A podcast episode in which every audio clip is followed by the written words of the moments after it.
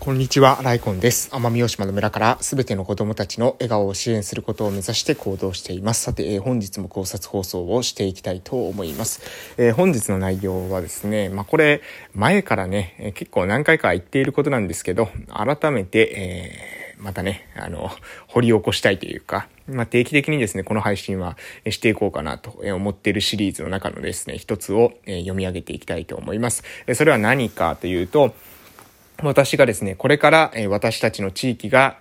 良くなっていくために何をすべきかっていうことをですね、まあ、え、お伝えするというですね、企画でございます。え、まあ、これね、いくつかあるんですよ。もちろん、えー、一つ、一個、これだけ解決すればですね、地域は、え、盤石だなんてことはなくて、いくつかあるんですけど、まずその一つの、えー、一つですね、え、私たちの地域が、え、注力すべき、えことということで、えー、一つ目は、え、オンラインによる、え、業務の生産性の向上です。オンラインに、オンライン、まあ、もしくはオンラインと、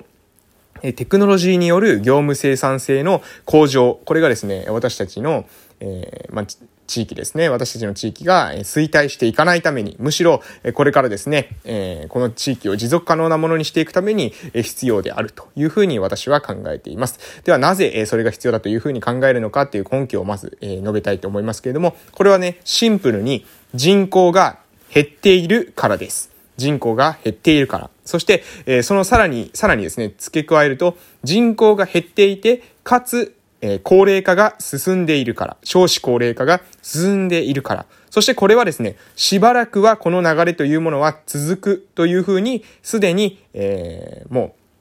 う、未来が見えているからというところですね。えー、ここがまず重要なポイントです。もう一度言いますよ。えー、今日の話の結論は、私たちの村が、えしていくべきこと、私の、私たちの地域がしていくべきこと、これを私が考えるに、えー、一つですね、挙げさせていただくのであれば、えオンラインやテクノロジーを、え導入して、業務生産性を向上すべき。そしてその根拠。それはなぜそういうふうに主張するのかというと、根拠はシンプルで、人口が減少していて、少子高齢化が進んでいる。そして、これからも高齢化はしばらく進むっていうことが、もう未来がですね、決定しているからでございます。はい。えー、じゃあなぜ、えー、こう、まず、このお話に関してもう少し掘り下げて話していこうと思いますけれども、まあ、なぜですね、えー、人口減っていて、これからもですね、高齢化が進むっていうことが未来が決定しているというふうに言うのかというと、まあ、これはシンプルです。えー、今ですね、70代の人っていうのは、えー、10年後には80代になるわけです。えー、60代の人は70代になるわけです。50代の人は60代になるわけです。こうやって考えるとですよ、私たちの今の人口グラフを、人口グラフとか人口の量を、えー、見れば、ね、何何十代がどれくらいの人数である。これはですね、自治体の資料の中で報告があります。この資料さえ見れば、ある程度はですよ、予測可能なわけです。で、20代もですね、例年の人数を見ればですね、ある程度の人数が予測可能なわけです。ってことで考えるのであればね、これから先、10年、20年っていう時に、労働者と、えー、労働者人口とですね、高齢者の人口っていうのがどういった割合に、えー、推移していくのかってことの、えー、大方の予測は立つわけですよね。もちろん移住者が入ってくるなんてことも考えられますけれども、えー、そこ、そこだけでね、そこだけに頼って、えー、移住者がここでばたくさん入ってきたら、もちろんそういう不測の事態っていうことは、えー、起きるのかもしれません。でもそれは、えそれをここで議論することはあまり意味のないことですよね。わからないことですから。えそれに関しては、うん。わからないことですし、まあ、そもそもね、私たちの自治体、えー、結構空き家がね、借りづらいっていう現状があるので、そんなにですね、え移住者がバーッと流れ込んでくるように入ってくるってことは、まあ、考えにくいんじゃないかなと思います。入ってこようとしてもですね、住む場所がないっていうのが、まあ、現状ですね。なので、まあ、よりですね、えまあ、ある程度、10年、20年っていうスパンで、どういった風に人口の、えー、グラフが変化していくのか、っていうことは、えー、予測できるわけです。で、その上で、その上で、今後ですね、ますます人口が減ってきます。で、えー、さらに高齢、少子高齢化が進んで、労働者人口が減ってきます。労働力が足りなくなっていきます。この、たえー、労働力が足りなくなってきた中で、私たちの地域が持続していくためには何が必要なのかというと、今ある労働力というものを、えー、スケールさせる。例えるのであれば、一人の人が今10こなしている業務を20こなす。30こなす。100こなす。1000こなすっていうことが必要になってくるかもしれないわけです。まあ1000というのはちょっと言い過ぎたかもしれませんけれども、10こなしているのを1人が50こなせるようにしていく、こういった努力は必要なんじゃないかなと思います。で、この時に10こなしていたのを50こなすだと1時間のものを5時間にするということか。今でさえ8時間働いてるのに40時間かかるじゃないか。こういうふうにですね、時間だけで考える人はですね、こう考えるんですね。なので、それはブラック労働だとかですね、働き方改革に逆行しているみたいなことをですね、言い出すわけです。でもね、私が主張しているのはですね、そういうことではないんです。そうではなくてね、オンラインとかテクノロジーというものを導入することによって、私たちの力、私たちがですね、一度、こう、パンチ繰り出しますよね。パンチ繰り出した時に、だあいえー、パンチの衝撃がですね、10、これをですね、えー、増大させるような、そういった、えツールをつけてですね、殴る。そうすると、100とか1000とかのパワーが出るわけです。これと同様に、自分たちの今持っている力っていうものをスケールさせるために、大きくするために、オンラインとかテクノロジーという技術を活かすべきだっていうのが私の主張でございます。まあ、具体的にはどういったことなのかというと、私たちのですね、えー、住んでいる村は、えー、この U 字型なんですね。湾をですね、囲むように U 字型の地形をしていて、その U 字型の、えー、地形に14集落が点在しているというような状況です。端っこから端っこまで行くのにですね、1時間くらいかかるんですね。もしたら、も、もしかしたら、えー、もうちょっとかかるかもしれません。だいたい端っこから端っこまで1時間かかる。うん。そうするとですよ。そうすると、例えばこの14集落をですね、えー、行政の職員が一つ一つ回って、えー、説明会。説明会というのも、まあ、本当の説明会の時もあると思いますけれども、そうじゃなくて、えー、例えば介護予防の体操、えー、とかですね、何かの、えー、講演会とか講習会、えー、こういったことを、えー、するときに、えー、毎回毎回ですね、14集落を回っていると、えー、14集落の1集落をするときにですね、1つの集落で大体ですね、半日かかるわけです。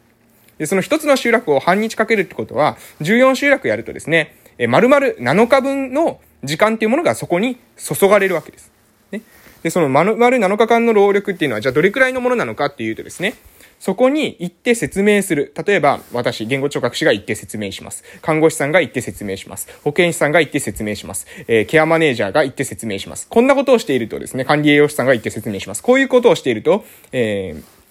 労働力が、まあ、例えば10人の人の労働力っていうものが丸々7日間、そこに費やされるわけです。でもここにですね、オンラインの技術を導入すると、じゃあどういうふうなイノベーションが起きるのか、どういうふうな変わり、変化、変化があるのか。例えばですね、行った時に職員が一人で行く。で、モニターを設置する。ね、ポケット Wi-Fi を持っていく。もしくは、え Wi-Fi を、えその集落のですね、公民館に設置してもいいかもしれません。そうすると、えモニターを持っていって、えパソコンだけ持っていって、画面を映すとね、プロジェクター何りなんなりで、画面を映すと。そうすると、例えば、役場の庁舎内で、一室を借りて、そこでおスタジオとしてですね、そこで、例えば、介護士さんが話す。介護士さん、介、ケアマネージャーさんが話す。保健師さんが話す。管理栄養士が話す。言語聴覚士が話す。こういったことをすれば、自分のですね、時間以外の時には、別にそのモニターの中に映っている必要はないわけなので、ギリギリまで業務をすることができますし、ギリギリまで業務をしていなかったとしても、その移動時間っていうものを削減することができます。移動時間のこの時間を削減することもでき、かつですね、例えば10人くらいで移動すれば、車1台では足りません。1台2台、えー、で、えー、2台くらいですね、乗り合わせていかないといけない。で、だけれども、それをですね、1台で集約してですね、えー、機材だけ積めれば、えー、行くことができる。これはですね、まあガソリン代とかですね、これか、原油価格がこれからも上がっていく、えー、エネルギーがこれからもかかってくるっていうことを考えると、そのエネルギー代をえー、節約できるわけですよね。これ節約できるってことはどういうことかというと、他のこと、もっと重要な事業に、えー、労力を割くことができるわけです。エネルギーを割くことができるわけです。なので、無駄なものっていうのはですね、できるだけなくさないと私はいけないと思います。えー、去年と同じやり方っていうことを、いつまで経ってもですね、続けていたり、ね、亀よりもですね、えー、あ、えー、呪い歩みでですね、えー、進んでいても、え地域のね、衰退のスピードの方が勝ってしまえば、えその亀よりもですね、呪い歩みではですね、地域の衰退食い止められないわけです。なので、えやっぱりね、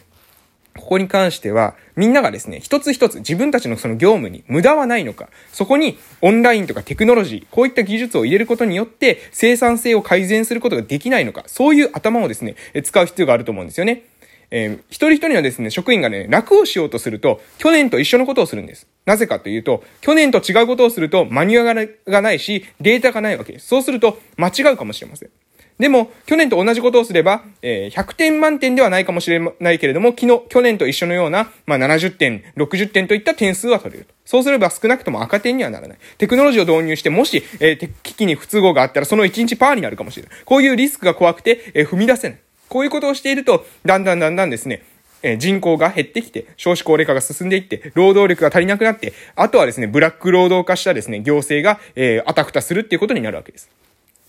私はですね、えー、おそらくね、え、今、行政のスタッフですね、えー、前、昔のですね、行政のスタッフより、えー、仕事量多いんじゃないかなと思っています。人が、一人一人がですね、抱えている業務量は多いと思ってますし、そしてですね、えー、賃金自体はですね、逆に下がっているんじゃないかなというふうに思っているわけです。で、えそれはじゃあなぜそういったことが起きているのか。それは、え業務生産性、え労働力の生産性っていうものを、え改善してこなかった。改善してこなかったツケというのが回ってきてるんじゃないかなというふうに思います。でも、その過去のことをですね、悔いても仕方がありません。今、できることをやることが私は重要だというふうに考えてます。えー、今すぐですね、えー、自分が今やっている業務、これは、えー、オンラインが、や、何か、オンラインをやることによって、この移動、移動するという無駄な時間を削減できないのか。